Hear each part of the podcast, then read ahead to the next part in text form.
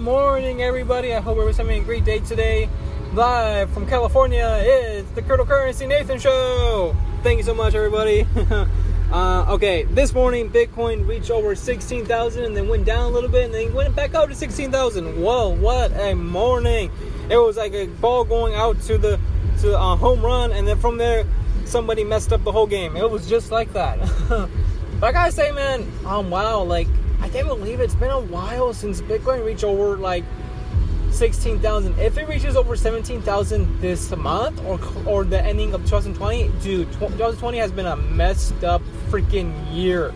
Um, if it does reach over uh, 17,000 again, it will be a miracle. I remember when it reached over 17,000, it was like at the ending of 2017, I believe. Okay, let me tell you what happened on the same day when it reached over 17,000 it reached 17,000 on the same day that Marvel first released their first trailer of Avengers Infinity War. That's how long ago it was. You guys remember that one beautiful 6 a.m. morning when Marvel released the first trailer for Avengers Infinity War? When that was happening, Bitcoin reached over 17,000. That was just a miracle. It was amazing. Uh, look at if it does reach over that amount pretty soon, I, it'll be amazing, man. I would definitely think it'll be pretty cool to see that happen we definitely need to end 2020 with a big bang with, with Bitcoin reaching over possibly 17,000.